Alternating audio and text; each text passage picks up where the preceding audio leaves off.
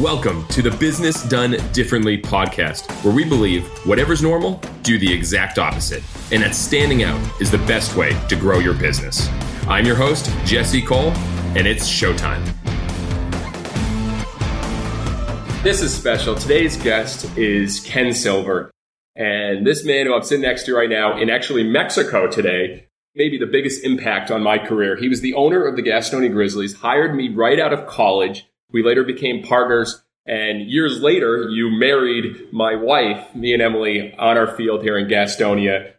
Today, I'm just excited to have one of my biggest mentors share kind of our story, how we worked together, and had a lot of fun along the journey. So, Ken, welcome to the show today. Thank you very much. Pleasure to be here. So, this is going to be fun because I think you had a lot of experience. You didn't start as a baseball guy. You got into the baseball business. And I get asked the question now, how do you go about buying a baseball team? And the answer I now make usually is uh, took on a lot of debt. And that's how it started for me. But what about for you? How did you get into the baseball business? Share your story from a business standpoint to understand how we kind of came together.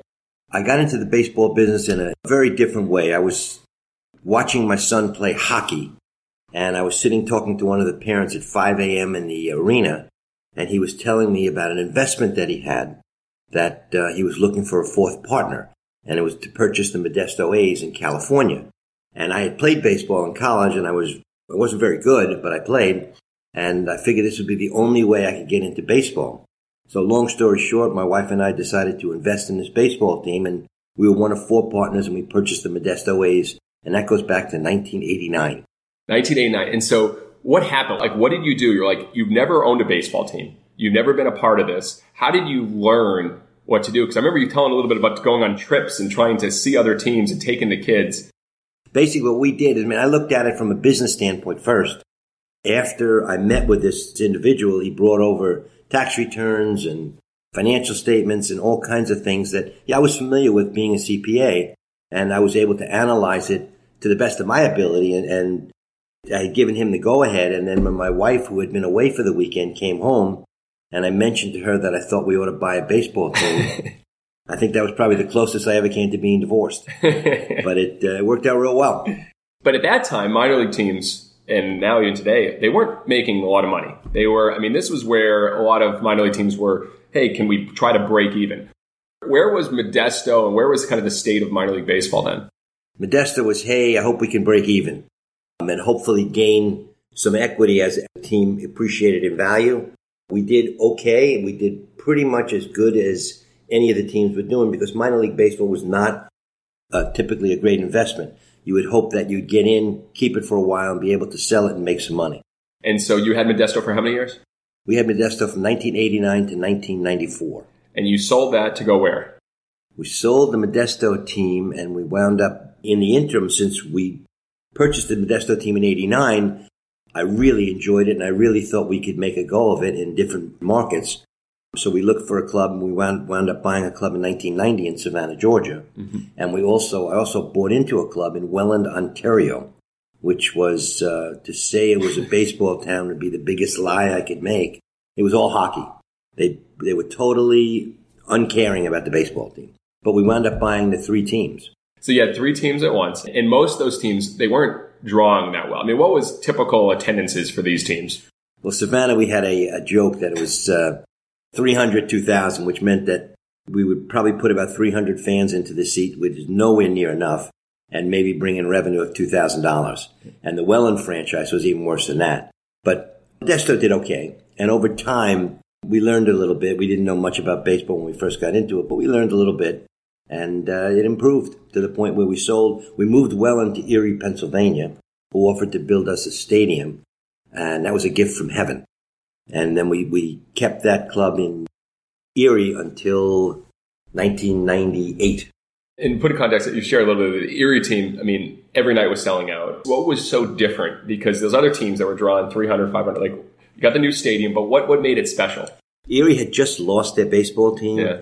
And the town of Erie, the city of Erie, really doesn't have a whole lot going for it. Yeah. It's, um, we used to call it Dreary Erie or the mistake by the lake. it's cold in April when you start baseball season starts. The weather's awful.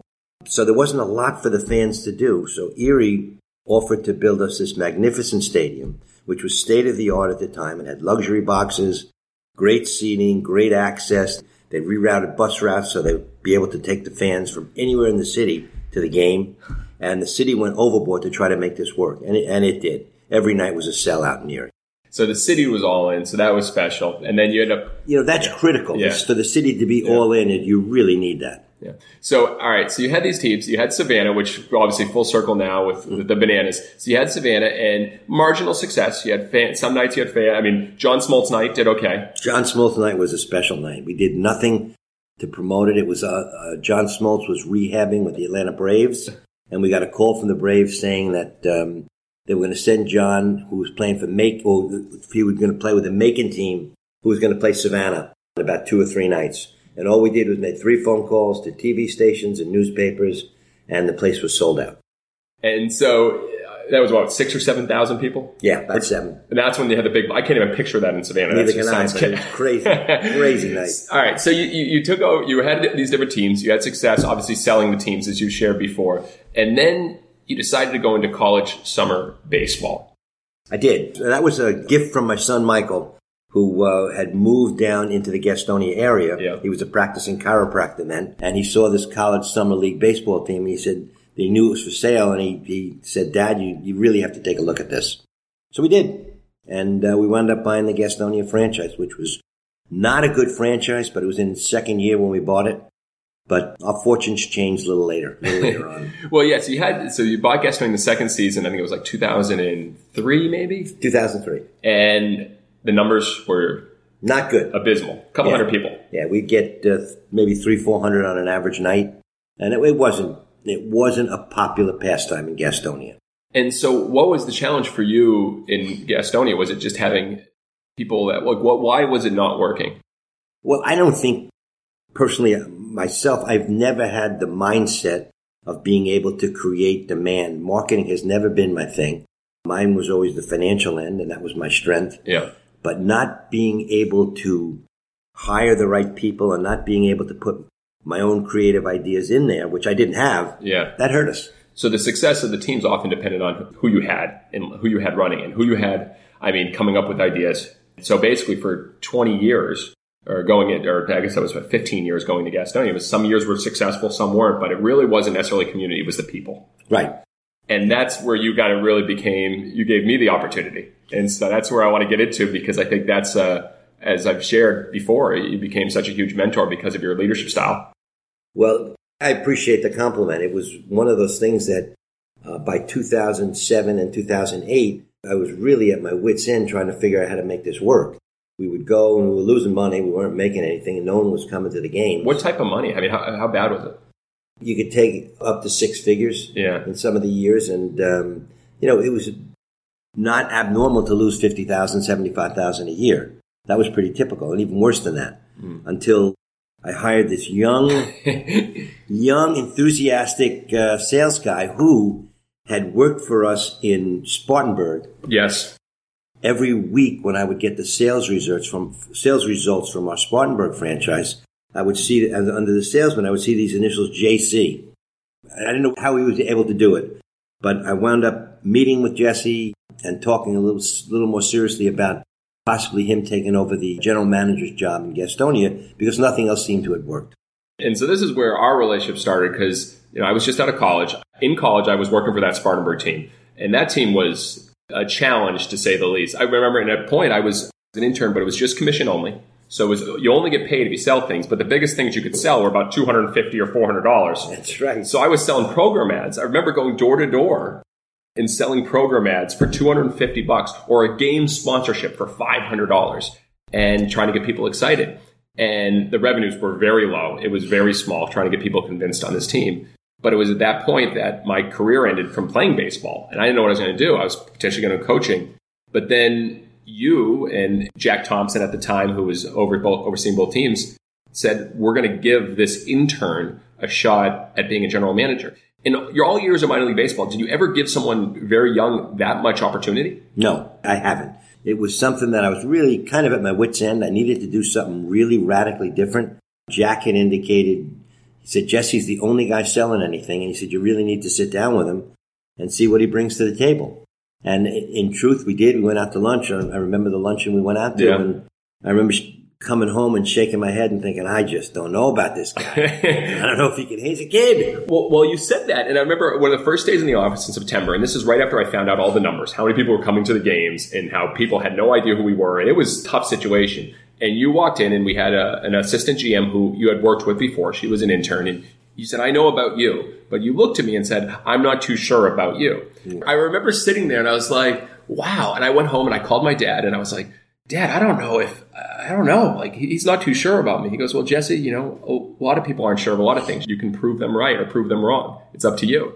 And that really motivated me. At that point, I was like, "I'm going to try to make you proud." When you said that, it was just you being honest, correct? Oh, absolutely. Yeah. I really wasn't sure. I mean, we made the move, and I'm sitting here thinking, I've just entrusted this franchise, which is worth a fair amount of money, Yes. to a 23 year old guy that I just don't know. I don't know if he's got it, if he doesn't have it, and you know, he's young. So let, I mean, obviously there's a huge level of empowerment, but it, the lesson that I'm trying to think from a, a business standpoint to empower someone like that, was it more just for you because it was a necessity? You weren't sure what else to do? What, gave you that? Uh, Well, I knew I needed something radically Something different. I had brought in baseball guys that, you know, theoretically had sold and done this and done that in the baseball world, and nothing worked. We had gone through a, a number of GMs, and nothing was successful. And I, I knew what I had to do was something completely different, Mm-hmm. completely off the wall.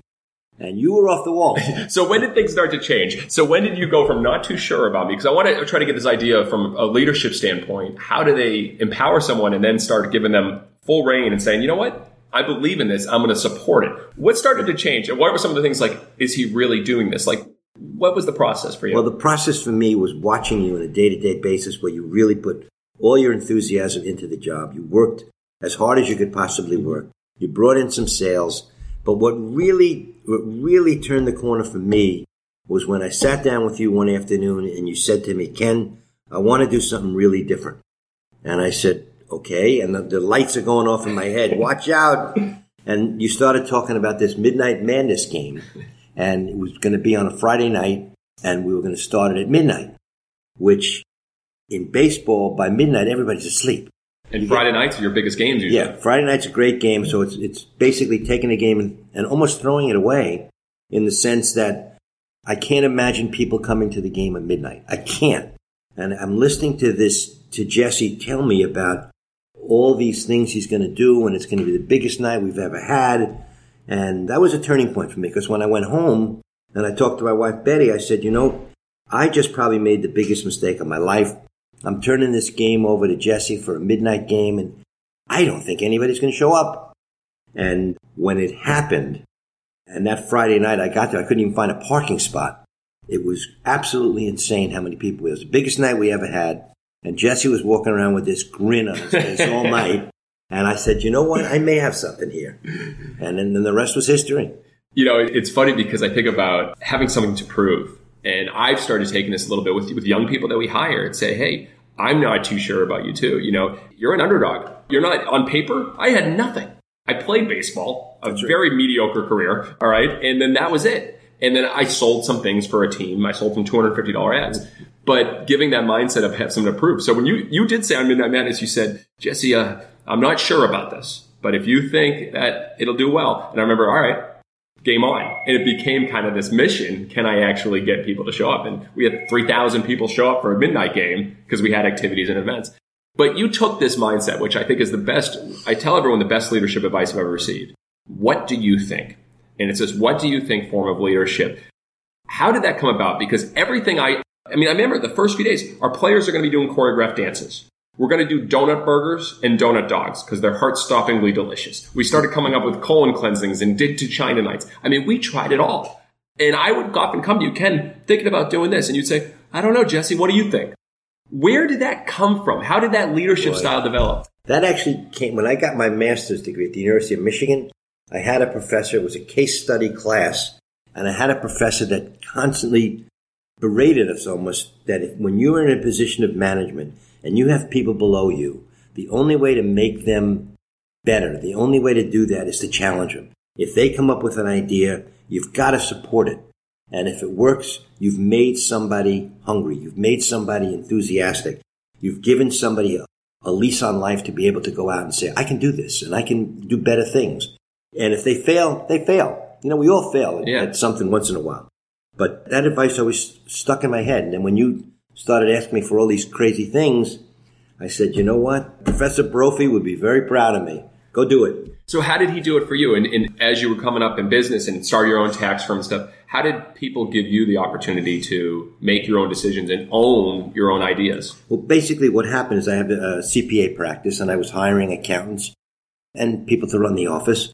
And with every accountant that I had, I would basically kind of indoctrinate them in what we needed to do.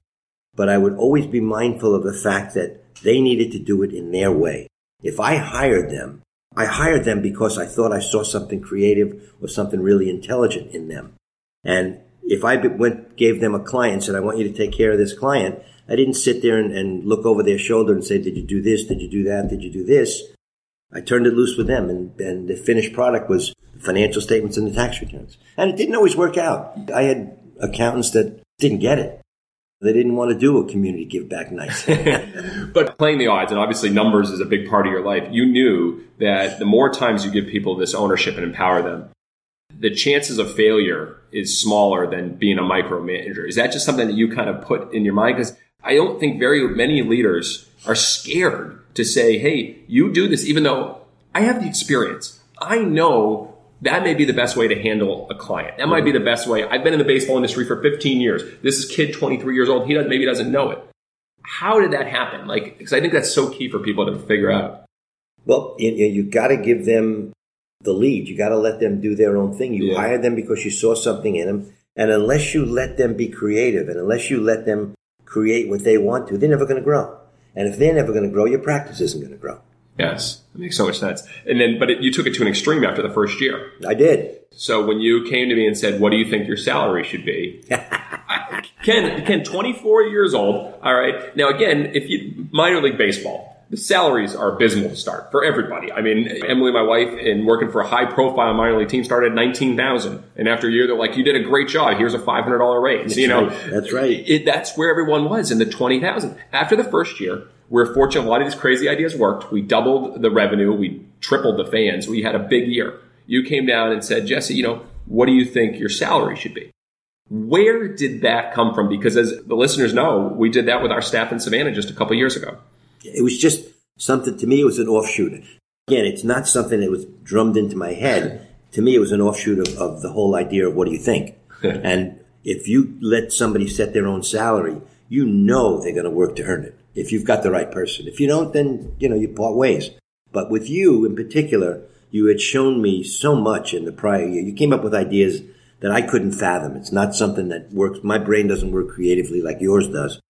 And when you came up with these ideas and everything seemed to work, I said, you know, why not let him set his own salary? He'll work to make it work.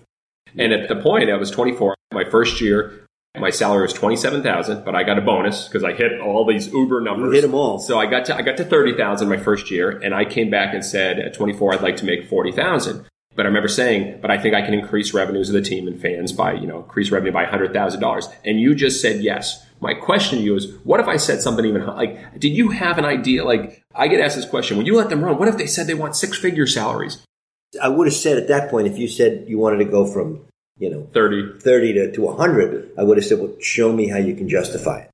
I can't imagine myself saying, okay, do it. You know, I, Yeah, yeah. I, I don't see that, but I would have said to you, and I, you know, you were a reasonable guy, and I felt pretty comfortable knowing that you would come back to me with something that we could all live with. You knew the numbers very well. You knew we couldn't afford a hundred thousand. No one's ever called me reasonable before. That's, that's, I appreciate it. Yeah, I, you are. And You were. So at 24 years old, 23, I felt like I was an owner in the team. And just two years later, you came to me and said, Hey, here's top opportunity for some shares to be a managing partner to really feel like you're a part of it. Now, probably strategic, but also you thought this was a great decision. How did like how did that process? You and Betty talking. How did that come about? You just want to keep giving your key people incentives. Yes. and would you, whatever incentive you can come up with that catches the attention of your people, you want to do it. Yeah. Especially, you know, giving you shares of stock to me was a natural progression of what you were doing. Yes. And then, you know, you take that to the next level where, all right, you have shares, you're running the club. It's your club. Yes. I'm sitting in the background, you're running the whole thing.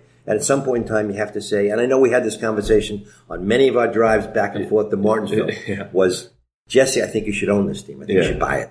And I think you should take it over. And you did. That happened. Yeah, it happened, and then uh, had a lot of success with that. So I think what's really interesting, Ken, in, in, in thinking about this progression, you were able to have a more successful team by literally letting go more. You were letting go in the sense of you weren't in there every day making decisions. You've had that management style before. Did you ever get, other than Midnight Madness, were there any other things where you got like scared or like, I don't know what we're doing? Like, how did those other things? Because I think most leaders feel like, I can't do this. Well, the Midnight Madness did it. I didn't think it would work, but I, we did. It worked. then you came to me with what I thought was the most harebrained scheme of all was this community give back night, Uh, yeah, where you were going to charge nothing and give away uh, free tickets and free food. And Sunday, when we don't get anybody there, It's going to get sponsors. yeah, we got well. That was the key. I'm looking at this thing, thinking, what are we going to do for revenue? We're going to have a free game, and I'll tell you, when I got to the ballpark on Sunday, and I think the game was a five o'clock game, if I'm It, not it was an early game, yeah. And I got there around two, and the line was around the stadium. And as I'm walking from my car to you, again, you had that same same grin on your face. It's almost like a wink smile at Yeah. you. Yeah. I got approached by so many fans that wanted to kiss my feet for doing this. And I'm sitting here thinking, oh my God, this is crazy. And then you started telling me that you had sold these sponsorships. Yeah. And it, was, it turned out to be a win-win for everybody. Yeah. The fans loved it. They got to eat for nothing. They saw a baseball game and you, you sponsored the game and the, and the community sponsored the game and it wound up being uh, revenue positive. Yeah, we couldn't fit people in the stadium. No. It was huge. No. What were some of the things, you know, we had 10 years together. We talked from time to time, but what were some of the uh, the funniest favorite moments that you had? Because, I mean, again, you've owned teams for 20 years, and then we started doing things pretty ridiculous. Were We there, did. Were there moments that, that stand out, or you were just like, just laughing because I can't believe you own a team that's doing this kind of stuff? after we got through that those first couple of promotions, you know, and I realized that I had something really special in you, and I could be able to say, "I'm just going to back off and let this guy Mm. run." And you did some crazy stuff, but I never felt not confident in. I always felt positive that you were going to make it work. Mm. And uh, you know, I think of some of the things that you and I have been through. I mean, you know, we we purchased a club in Martinsville, Virginia. Yes. And the trips you and I would take for two and a half hours each way to go to a ball game, it's too numerous to mention. It's just, it was just such a fun experience. We got very close and Yeah. um, we had some great times. And I'll tell you the highlight, the highlight of my baseball career was marrying you and Emily. It was such a kick. and you got you got ordained for that. I did. And it- I remember when you asked us, you came to our house and, and asked Betty to sing, and you asked me to marry you. I said, I can't, I can't do that. Yes. And you know, being around you long enough, I should never have said can't or because eh, you said, yeah, you can. So um, I like to say that I spent three years in the Himalayas studying and I got ordained, but that wasn't true. But I did get ordained. And marrying you was just the highlight. Marrying you and Emily. Well, if Emily and I met for the first time in that field, and you gave me an opportunity where most owners would think you were crazy for doing, and I think even people in the league and the other they owners did. said, "What is this 23 year old running a team?" You gave me that chance. Then we hired Emily. You let me have that opportunity to hire Emily, be a part of it. We got close. We met on that field. Who else was going to marry us? I mean, it all came together because of that. And uh, with 10 inches of rain pouring on us at that wedding, That was- Betty singing, it was That was special. it was pretty special. It was really special that night. With our 10 years together plus as partners and, and working together, what were some of the lessons that you learned that maybe people can take in other, not just sports, but other business? What did you see in, from a management style, from ideas, from creativity, anything? The management style was really you encourage your people to succeed by letting them do what they believe in. Um, if you can sit back and say, I may not agree with what they're attempting to do, but I darn well I'm not going to do anything to stop them. I'm going to let them do their thing. And that's, to me, that's always been the biggest lesson is that you have, you hire people, you believe they're good people, let them do their own thing. Something that was like important for me was that I just wanted to make you proud. And I think you gave me that opportunity. I was constantly saying, Hey, Ken, we're doing this. We're doing this. I was so excited to call you. And I think that's something interesting from a leader. Can they find people that you can tell they want to make you proud? And like, I've noticed this now with our young staff. It's like, Jesse, we're doing this. What do you think about this? And when you see that, that passion, that excitement, I mean, that goes a long way. I mean, do you remember that, the, the calls and like how Oh, excited I'd be? I do. I get those calls, and it, it reinforces the idea that I made the right hire, Mm-hmm. and I'm handling it to what I think is the best way possible in that you've got a guy, you believe in him, he's proven that he knows what he's doing, mm-hmm. let him do it. Yeah. You know, give him as much freedom as he wants. Mm-hmm. And I always and want to pay him what yeah. uh, he, he deserves. You let the last thing you want is to have somebody unhappy that's in such a responsible position. You can't be unhappy. You can't let that happen.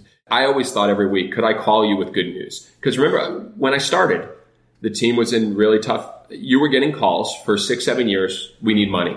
We're struggling.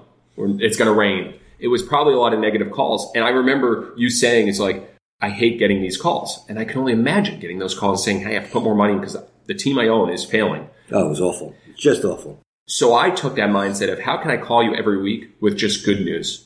And can I call you and share, hey, you wouldn't believe we just sold a huge sponsorship. You wouldn't believe, you know, we're going to sell out this game. You wouldn't, all these different ideas. And that was my mindset. And I'm hoping as, as an owner, you were thinking, I actually like getting calls from Jesse. And I think about that with our team. It's like, don't be afraid to always call. If you have even the littlest good stuff, mm-hmm. if you can bring good things, because as an owner, you're just wondering, how's my team doing? How's my baby doing? Well, that's a great style. And from your standpoint, to be able to do that to somebody that you're reporting to, mm-hmm. to be able to just give them good news is wonderful. Yeah. It's absolutely wonderful. I learned so much from you and the way that you gave me that opportunity that I think I always try to be that for our team and our people. And I think about how did you learn that and how did you develop? And you mentioned the professor, but what other mentors did you have in your life? People that you really learned from?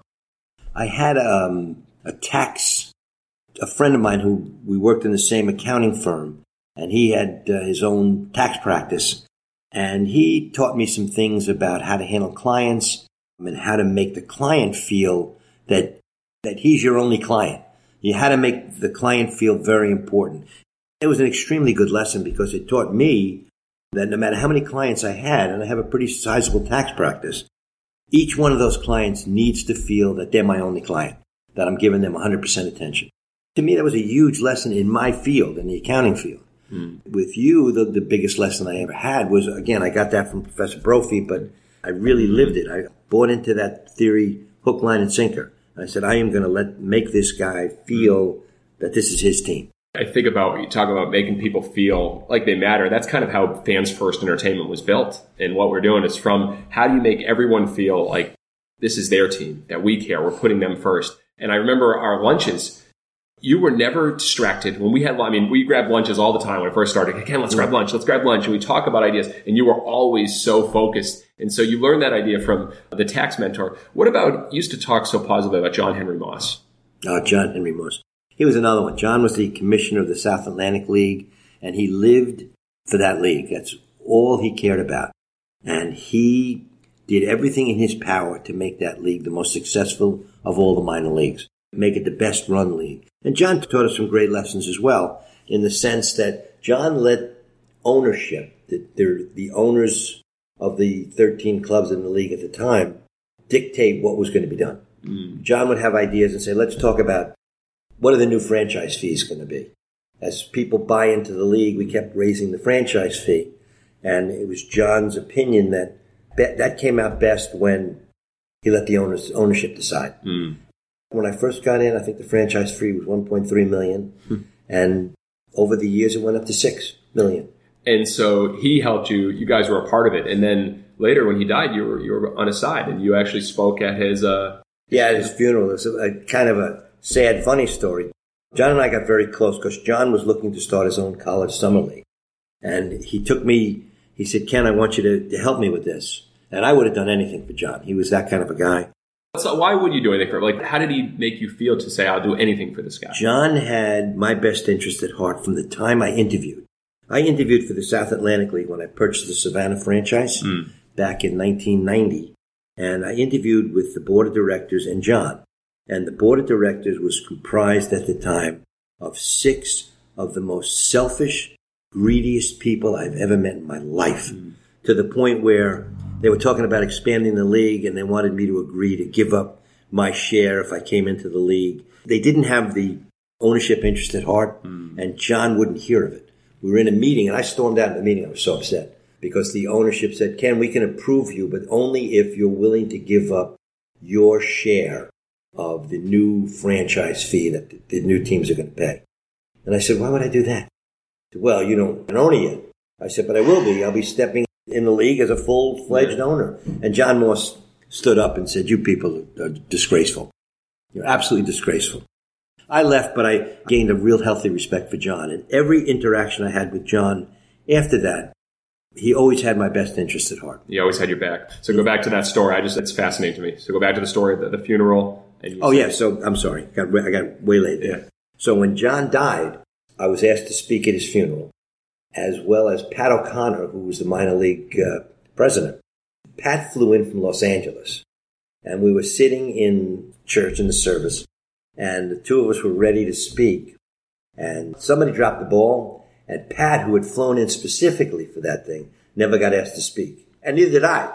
So neither one of us spoke, and we looked at each other like, what? I mean, to me, it was easy. I was there. He lived very close, but Pat flew in from California to be here, and neither one of us spoke. Wow. But it was an honor to be asked, and we were asked by John's family to yeah. speak. Well, somebody messed up somewhere. Yeah. Well, John had your back, and I think about you having my back. I mean, did you have to defend me and what we were doing to other? like, I'm actually very uh, probably to Betty, to probably to Betty a little bit. Like, we're doing this, but do you ever the moments like whether the old commissioner or the league was like, it's okay, we're doing this. Did you have to defend me at all to yeah. fans? The ownership in that league was more here's an example. You'd get together after six months of no meetings or whatever, and you'd walk in and you'd meet one of the owners and you'd say, Ken, I'm still not getting over the fact that you, our guy threw a 3-2 curveball to you and they didn't call it a strike. it's like, I'm not sure that's why we're in this league. Yeah. That's where the mindset was. And everything was geared around baseball. Yeah. And the commissioner of that league, Pete Bock, was also geared to baseball. Yeah. There was nothing to step out of the box. Everything had to be in the box. Mm. You know, you're playing baseball. That's what we're here for. And when we started doing some of these wild things, like for example, and we did the Midnight Madness, I took such ridicule mm. for that Midnight Madness game until it came off. And no one, absolutely no one would play us. Yeah. You know, I asked any of the teams you around. to convince your other team. yeah, that's exactly right. I went to every owner. I said, would you guys consider playing for, yeah. and I would be willing to do this for you and yeah. this for take, you yeah. and take some of the expenses off your back and we'll take them. They all laughed at me. No one wanted to do it. And they said, that's stupid. That's just a bad idea. Yeah. So I was able to convince the ownership of our other team. you had a good talk with yourself. I did. I had a good talk with myself, and uh, that's why it was always Forest City and, and Gastonia. Yeah. Well, I remember it was at the point too. Was like a GM should not be in the dunk tank every game, and it was oh, yeah. from the, the, league management. A GM should not be doing this. A GM should, and I think that's what I remember calling you on those first days. I go, Ken, these numbers are tough. I go, the only way we can be successful is if we're no longer a baseball team and we're in the entertainment business. Mm-hmm. They were saying, well, what do you have in mind? And you, I was like, well, our players are going to be doing choreographed dances, grandma beauty pageants, and it's going to be a circus. Yeah, and I took heat for that in the league because they felt we were making this a mockery, a mockery, yeah, a mockery yeah. of baseball. And it wasn't to me. It was never about baseball. It's about entertainment. You know, you bring fans in, you got to you got to show them something more yeah. than just baseball. And then we end up winning a championship. We started winning more games. Russell Wilson's on the field dancing with us and playing. And that's right. We, you know, it's funny. You, you talk about we became known. It was a clown show. we had a clown show, and yet we won. Was it 2009?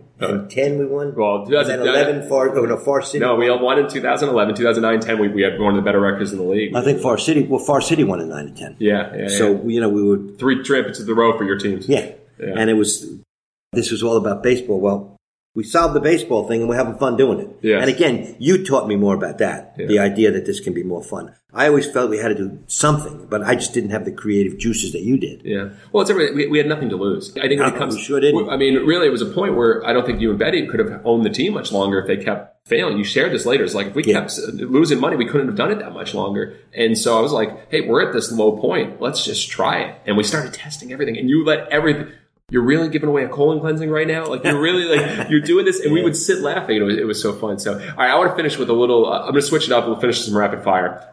All right, you get to be the host now. of Business done differently. You can ask one question to me. We're mixing it up. It's called flip the script. So you can ask one question to me. Okay, I know you ended your baseball career, but what made you decide when you got into baseball that it had to be more than just baseball? It had to be entertainment. You know, it's interesting. So when I was the intern for Spartanburg, you gave me the opportunity, you and Jack, to either be an assistant GM in Forest City or be a GM in Gastonia. Uh, and I looked, I was like, this is the opportunity to actually have make an impact.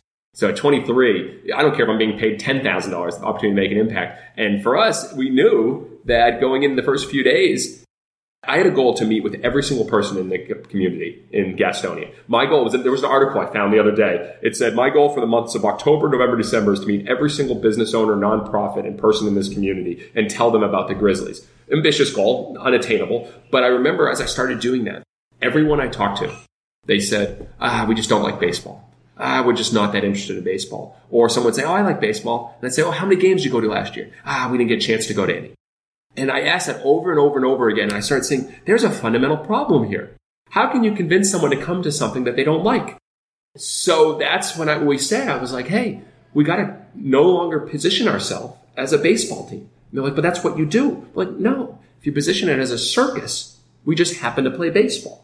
And so we started testing and was like, wait, people are really excited to come to whether it was Hannah Montana night or the grandma beauty pageants, like all the senior homes wanted to be a part of it. Like that's proof. Having senior homes want to come to a baseball game and be a part of it, like having tons of kids that would never come out to a game coming for Hannah Montana night, it was different.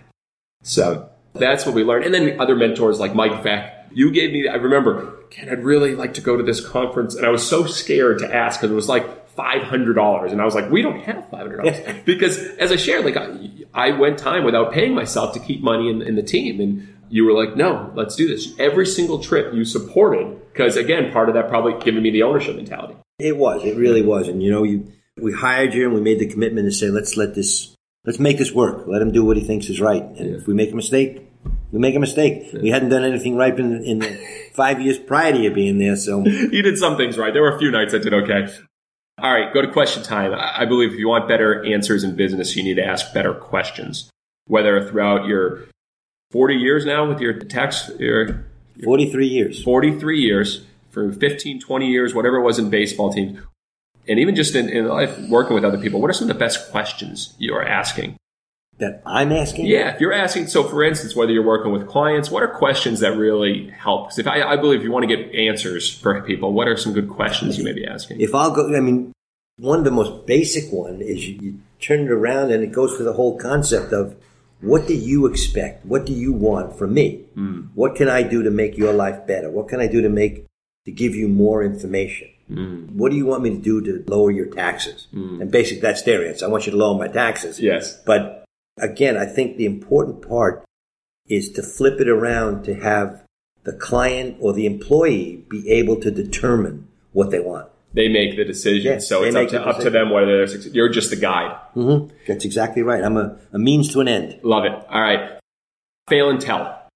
Give me one thing that you either failed with with any of your businesses and share some maybe something you learned from it. That I failed with? Yeah. Well, where should I start? I guess with some of my larger clients, I tried to do more than I was capable of doing. Mm on the concept that every one of my clients, they were my only client. I had some very sizable clients that I didn't service as well as I could because I just didn't have the time. Mm. Instead of walking away and saying, let me get you somebody who could, I attempted to do it. Mm. I attempted to be more than I could be. Do more than what you can be the yeah. best at. All right, different strokes. What's one view of business that you've had that may be a little different than most? What's one view of business? Just something you think differently than maybe other people and hey this is how you can be successful or this is how i do things. Okay i think as an accountant yeah. I'm not your typical accountant. People don't look at me as a, a strictly a numbers guy. They look at me as more a consultant and they always have and it was never popular for an accountant to be more than a numbers guy or an accountant. Mm. especially in the 70s 80s and 90s now it's a little different. More clients want you to diversify. But even so you stick to what you do best. Mm and that you feel comfortable with and that the client respects you for, and you're better off. Yeah. It works out much better. 100%. All right, so we're, we're here in Puerto Vallarta right now. Obviously, this is our second trip, me and Emily. We've had an amazing experience both time. I think this is a good segue into now that's what I call service. What's some of the best service experience? Is there a service story? Someone, whether it's a business, a restaurant, anyone that did something that you were just wowed at, that you and Betty, you wouldn't believe what happened today? I find it here, it hit us mostly here, that you wouldn't believe what this resort offers. From the room service to the, everything is done with a smile, everything is done with let, what can I do to make these people more comfortable? Mm. And it, it, fits in with the whole concept of what I believe in. Yes. Is that you turn it around to what does the client or what does the guest expect or you want to exceed what they expect. Mm. And in this location, I mean, you look at the room, you don't get a room like this anywhere. Mm. It's insane. And the service, they bend over backwards to make your life better. And Mm. they're constantly thinking of ways to make it better for you. you know, you've been here for many years. Are there certain, is there a certain story or thing that they surprised you with? I mean, I know I just walking around here and the way they salute, they salute you, they put their hand in their chest and always say buenos dias and greet you. Anything that where they surprise you in betting, you're like, or a waiter or a waitress or someone, your concierge. I mean, I would think of a waiter that we've gotten very, very close to. He's done things that just defy description. We had a Valentine's Day dinner here one night, and we had a reservation at our favorite restaurant on premises, and there, there are 15 restaurants here. And this, the waiter that we really liked was at this one restaurant, Azur, and as we got to our table, he had laid out rose petals from time we walked into the restaurant to our table. And he had it laid out totally. Now I can give you another story of the same waiter that's one night we went to that restaurant. It's a fancy restaurant. It's not the kind of restaurant you go in in, in, in bathing suits. and we had just played around a round of golf and it was 90 degrees and it was hot. And we got into the restaurant just to take a look at the view. We had no intention of staying because we, we had a dinner reservation for a couple hours later. We were going to go home and clean up. And we walked in, there were four of us. We walked in and we looked like we had been on a golf course for four hours and we sat and we decided to have a, a cocktail. And one cocktail turned into many cocktails. and to the point where the same waiter came up to my wife and said, Miss Betty, I think it's time for you to have some dinner. and he took us right to the table. nice experience. They just took care of you. Yeah, they did. They did. I remember back uh, in the day, I was asking, what is it about taxes? Like, what? Like, you are a numbers machine. You can do. I mean, I mean, numbers more better than anyone I know. And, and you said we were walking out to the Port City Club, and you goes, "I treat it like a game. It's like a game to me."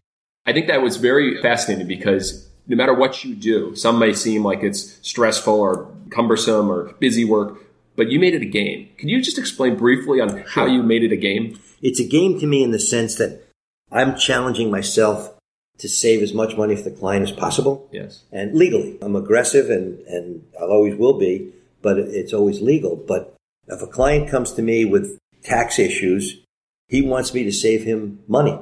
And to me, learning as much about the tax code as possible gives me the tools so that I can do things that maybe some other clients and other accounts don't think of.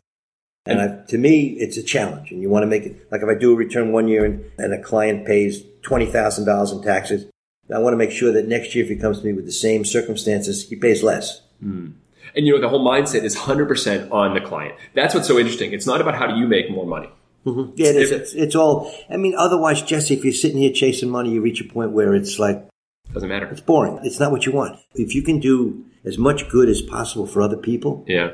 that's worth everything. Certainly, you need money to exist, but you want to make this. Money's a byproduct. Yeah. So, I mean, we think about it every day at the ballpark, and you saw working together. How can we make it a better experience every year? How can we have more surprises, more unexpected? That's the whole mindset of from all you can eat tickets to free shipping to everything. It's a game for us. Yeah, all you can eat tickets. Yeah, that was I think back to some of those things, and I think I remember you and I worrying about whether a guy who had a wristband for all you can eat was going to take it back to four of Yeah. four of his friends and just keep feeding them food.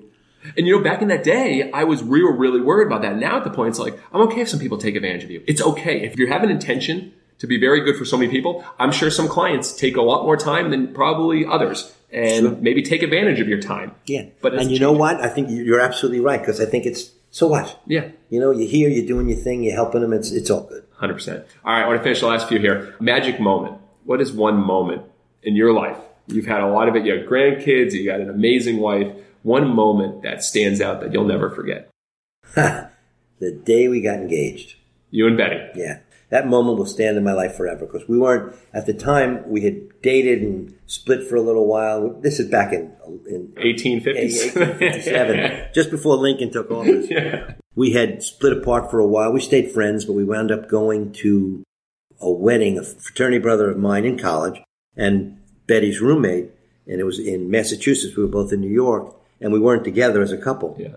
And she got invited, and I got invited, and we had talked, and we said, "Why don't we just go together? You know, we might as well go together." So we went together, and on the way home, we wound up car, and uh, all of a sudden, we were engaged. It's, how'd that happen? Come on. You're in the car. You're coming back. True. We, we left, went to the wedding. The wedding was terrific. You know, it was one of those things that you felt you know, things were coming together. Yeah. And, but you didn't expect it.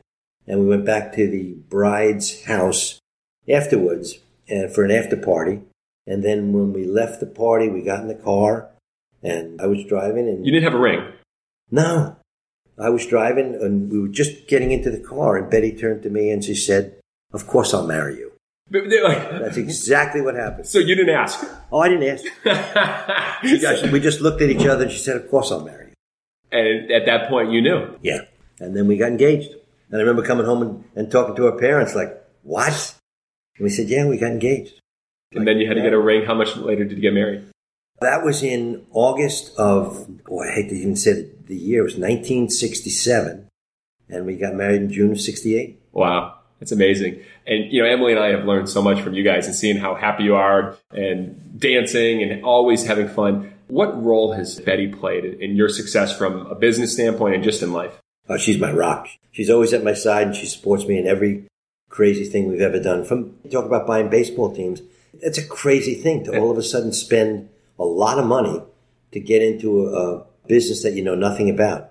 She was away the weekend that I saw, you know, that I looked at this baseball team. Mm. And uh, when she came home and said, "I think think we should do that," you know, for her to, to look at me and say, "Okay," it's the same feeling you got when Yeah. we supported everything you did. Yeah. Same and thing she's done that for me. She's been my rock. She supports me in everything. Yeah. Same thing when Emily said we have to sell our house. You Yeah. know, to go down to Savannah, we have to save money, put everything we have into the team. Same thing. You said belief. Like it sounds, this whole thing goes into just believing in people. I mean, she believed in you. She knows what you can do. You believe in her. I mean, has that just played a role in everything? Hey, we just believe in each other. Yeah, we do. We're, we're always 100% together. Even if we, if we don't agree on certain things, I mean, that's normal, Yeah. but we're always together. When a decision is made or we don't sit here and say, we don't blame the other one if something didn't work. Yeah. You know, so we did it. Just move on. It was us together. Yeah. Beautiful. All right. Last few here. What's one thing you would tell someone to stand out in business or in life? Or one thing that you've done to stand out in business or in life?